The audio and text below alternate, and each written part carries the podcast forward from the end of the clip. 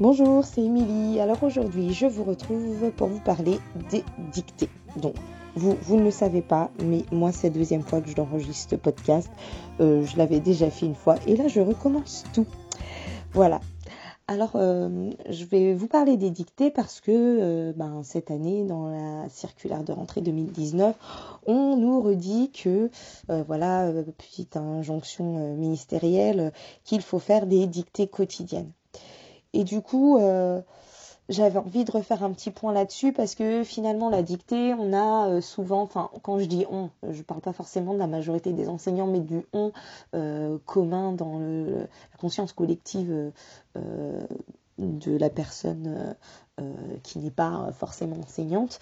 Mais on a donc souvent pour image la dictée telle qu'on l'a connue quand on était petit, avec certains qui vous parleront même de, de, dictée avec des points négatifs, notés, avec plein d'erreurs sanctionnées, et qui était finalement parfois vécu, souvent vécu comme un vrai calvaire. Et en fait, euh, la dictée, euh, elle peut prendre euh, de multiples formes. Et cette dictée qu'on a connue, c'était une dictée évaluative qui évaluait et sanctionnait même, plus qu'évaluer, sanctionnait un niveau de, de, compétence. mais la dictée, en fait, sous cette forme-là, elle ne permet pas euh, de, travailler des compétences et de faire euh, des progrès. C'est-à-dire que l'élève qui, qui est nul en dictée euh, à la première dictée, ça sera quasiment toujours aussi nul à la dernière dictée si on les fait toujours sous cette forme-là. Mais par contre, aujourd'hui, il y a tout un tas de dictées que vous, vous, connaissez pour la plupart, mais tout un tas de dictées qui peuvent être vraiment de vrais leviers d'apprentissage et de progression pour les élèves et euh, qui vont permettre euh, chacune d'avoir euh, un intérêt particulier et de, travailler, quelque chose, de travailler une compétence. Ce qui est important, c'est aussi de pouvoir être explicite avec les élèves déjà sur ce que c'est qu'une dictée et pouvoir être clair, nous, avec ça. Parce qu'on fait la dictée, c'est tellement ancré dans les usages qu'on oublie souvent de rappeler ce que c'est et pourquoi on le fait et à quoi ça sert.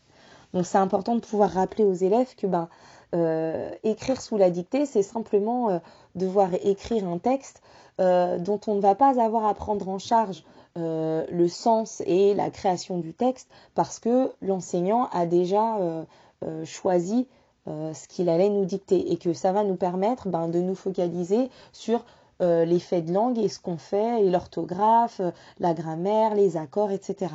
Et du coup, c'est important euh, il me semble, de pouvoir euh, euh, rappeler ça aux élèves quasi systématiquement et de pouvoir leur dire quel va être l'intérêt de cette dictée-là aujourd'hui? Qu'est-ce qu'on va travailler dans cette dictée-là? Est-ce que c'est une dictée qui va permettre à l'enseignant euh, de savoir où en sont les élèves et de les évaluer? Est-ce que c'est une dictée qui va nous permettre de réinvestir telle et telle compétence qu'on a déjà travaillée ailleurs? Est-ce que cette dictée, euh, elle va nous permettre de nous interroger justement sur euh, une situation qui pose problème et quand on écrit et, et donc nous permettre de faire des progrès pour après en production d'écrit. Donc c'est important de leur dire, bon ben voilà, ce qu'on va faire là aujourd'hui en dictée, ça va vous permettre, vous, après, euh, quand vous écrirez, de réutiliser vos connaissances. Mais on fait une dictée parce que aujourd'hui, le sens, vous n'avez pas besoin de vous en soucier. Moi, je vous donne une phrase qui est bien dite, qui est bien construite, qui veut dire quelque chose et que vous comprenez. Comme ça, on se focalise sur ça. Et on va pouvoir aussi euh, euh, commencer la dictée en leur disant, ben, aujourd'hui dans la dictée, il va y avoir euh, des mots invariables, certains mots qui ont des lettres muettes, beaucoup de mots que, courants que vous connaissez, ou des mots qu'on a appris, des mots qu'on a appris il y a très longtemps, où vous allez devoir faire des accords au pluriel, voilà, et de guider aussi euh, quand ce sont des dictées d'apprentissage, ben de, de, guider un peu euh, euh, ce à quoi ils vont pouvoir recourir, de leur dire ben, pour telle dictée, vous allez pouvoir regarder tel affichage, ou vous servir de telles connaissances parce que les élèves ils font pas toujours les ponts ils font pas toujours les liens entre ce qu'on a appris la veille et ce qu'on va faire aujourd'hui. C'est pas parce qu'on a appris la veille à mettre un s aux adjectifs et aux noms quand ils sont au pluriel que ils vont forcément euh, réutiliser la compétence dans la dictée aujourd'hui. Alors que quand on leur rappelle, eh ben peut-être qu'ils vont être davantage en vigilance orthographique et davantage y, y penser.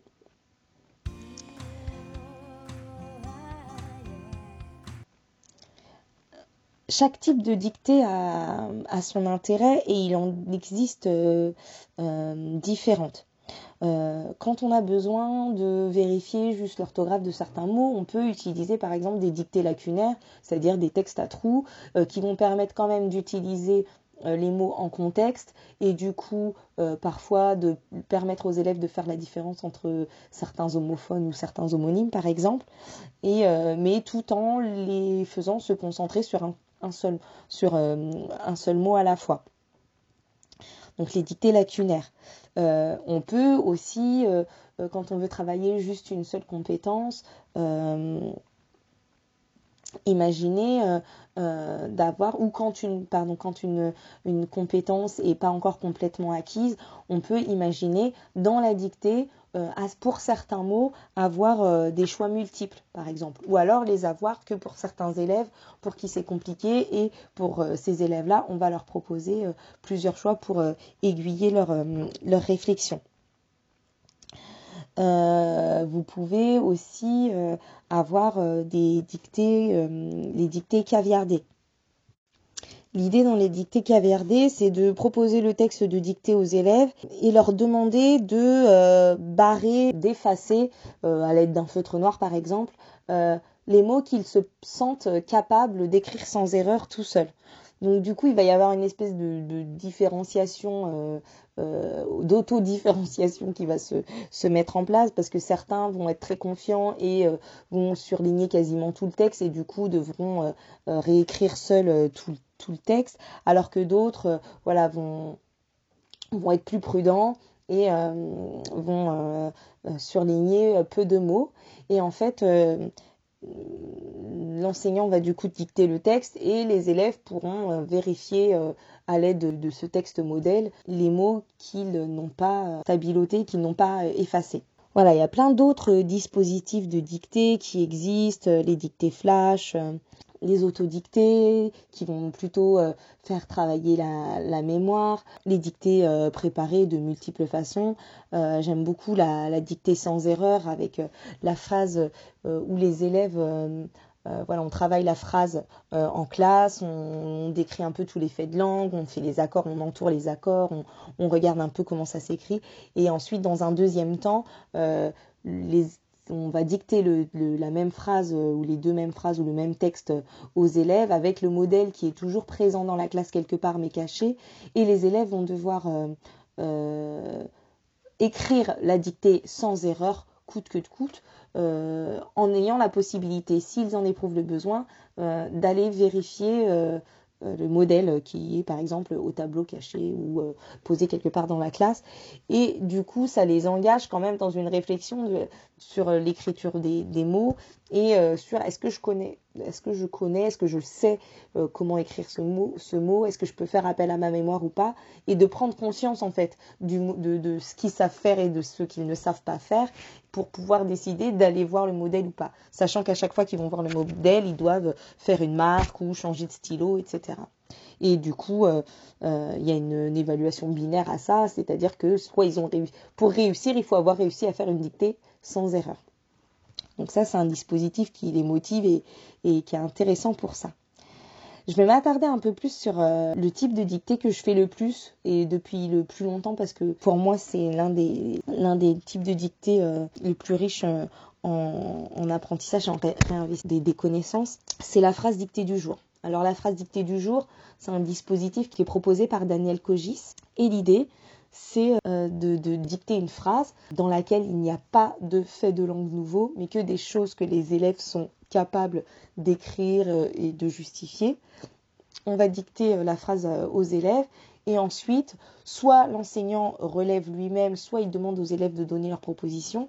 On va écrire au tableau pour chaque mot de la dictée toutes les graphies différentes, toutes les propositions des élèves les unes en dessous des autres. Donc par exemple, pour les chats boivent du lait, on va avoir plusieurs façons d'écrire les, les unes en dessous des autres, plusieurs façons d'écrire chape, les unes en dessous des autres, plusieurs façons d'écrire boivre, plusieurs façons d'écrire euh, du et du et lait. Et du coup, tout l'intérêt, ça va être dans la phase où ben, les élèves vont devoir euh, argumenter pour éliminer des, propositions et pas dire c'est ça. Et l'enseignant, en fait, il va devoir euh, euh, faire l'effort d'être très en retrait et de ne rien valider. Donc là, il va falloir vraiment faire un effort pour euh, ne pas valider soit la réponse, mais tout doit venir des élèves. Et si à un moment donné on ne peut pas euh, choisir, bah il va falloir choisir avec un outil. Mais c'est pas l'enseignant qui va apporter la connaissance, la justification. Par contre, l'enseignant il va avoir un gros rôle d'animateur pour distribuer la parole, pour dire bon ben voilà, ok, toi tu penses que là toujours et c'est écrit comme ça, mais enfin pourquoi? Est-ce qu'il y a un modèle dans la classe? Est-ce qu'on l'a vu quelque part? Est-ce que euh, on ne peut pas juste dire c'est celui-là parce que les autres sont faux. Il faut vraiment inciter les élèves à, argumenter et à utiliser euh, euh, leurs connaissances. Donc l'intérêt de cette dictée, c'est, comme dit Daniel Cogis dans, son livre, c'est de valider ce que l'élève sait ou de l'aider à remettre en cause ce qu'il sait mal. Voilà. Donc on va veiller au, choix de la phrase, euh, mais euh, il n'est pas forcément pertinent, euh, comme le souligne Daniel Cogis, de, faire une programmation, parce que du coup, on va pouvoir, dans chaque phrase dictée, réutiliser des erreurs qu'on a repérées en production d'écrit, qu'on a repérées dans d'autres dictées, et pouvoir les réinjecter à ces moments-là pour créer une vraie discussion sur tel ou tel fait de langue. On va aussi veiller à ce que à choisir une phrase simple, pas trop longue, parce que souvent euh, beaucoup de mots, même ceux auxquels on ne pense pas, euh, créent de la discussion.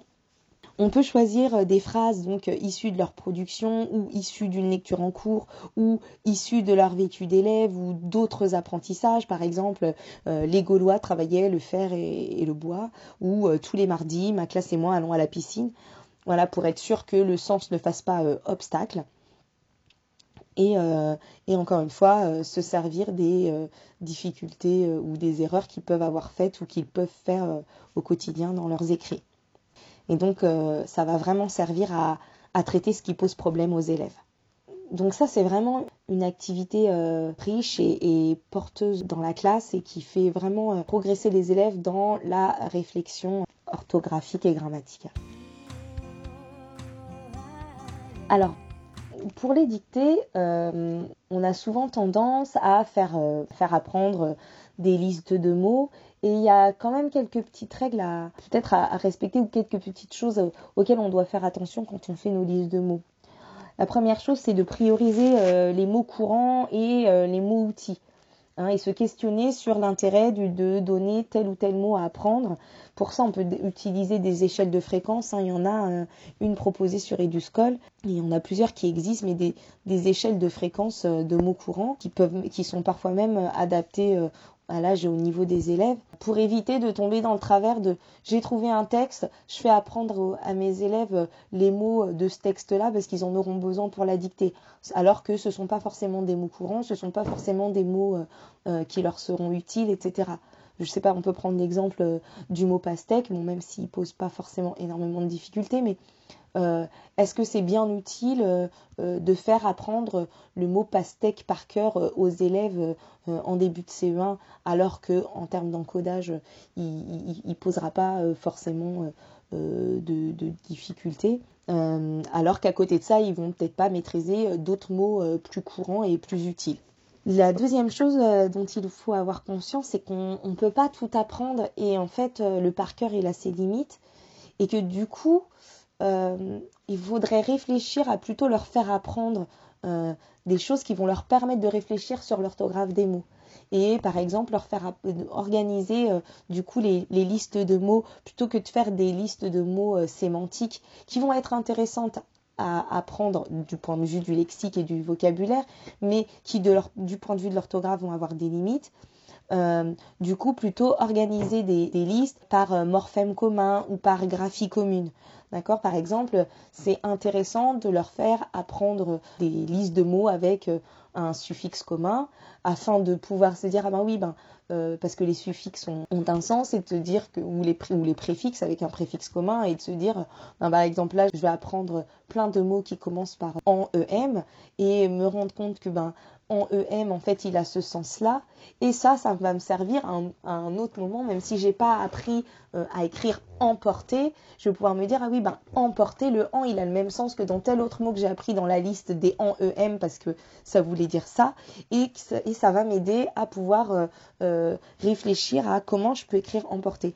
Donc, d'essayer d'organiser par graphie ou par morphème commun les listes de mots qu'on leur donne à apprendre pour y donner du sens et de prendre conscience que en ce qui concerne les dictées et l'orthographe, le classement sémantique ne suffit pas. Et puis la dernière chose qu'il faut savoir pour ces listes de mots, c'est que ben, si on prend par exemple les chiffres pour un adulte, on va pas pouvoir apprendre plus de 7 mots nouveaux euh, à la fois. Donc je parle pas de 7 mots en tout dans la liste, mais de 7 mots nouveaux. Pour les élèves, on va essayer de limiter dans ce qu'on leur donne à apprendre, de limiter euh, euh, à, 4 ou 5 mots nouveaux dans les listes. Et comme ça, ça permet aussi de rebrasser des mots qu'on a déjà vus, si on veut en mettre plus, de remettre des mots qu'ils connaissent et qu'ils ont déjà travaillé et qui ne sont pas nouveaux.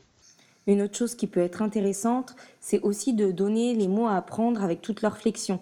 C'est-à-dire que quand on donne un mot, euh, de donner aussi les accords possibles au pluriel, au singulier, au féminin, au masculin, et ça permet aux élèves en fait de pouvoir euh, savoir qu'il va y avoir à un moment donné un choix orthographique à faire. C'est-à-dire que je sais que je vais avoir, euh, par exemple, le mot particulier ou particulière à écrire et qu'il va falloir en contexte que je réfléchisse aux mots que je choisis.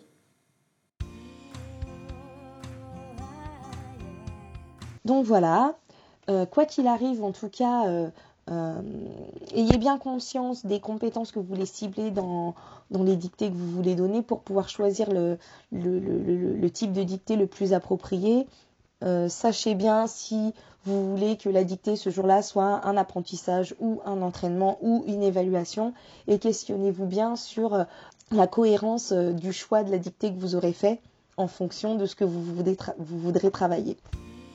Voilà, j'en ai fini avec les dictées pour aujourd'hui. Encore euh, plein de choses à dire, euh, on pourrait en dire plein. N'hésitez pas à laisser des commentaires euh, sur les réseaux sociaux. Vous pouvez suivre ce podcast sur Instagram ou sur la page Facebook, mes trucs de prof, ou direct, commenter directement sur le site internet mestrucsdeprof.fr. Et je vous dis à bientôt pour un prochain épisode.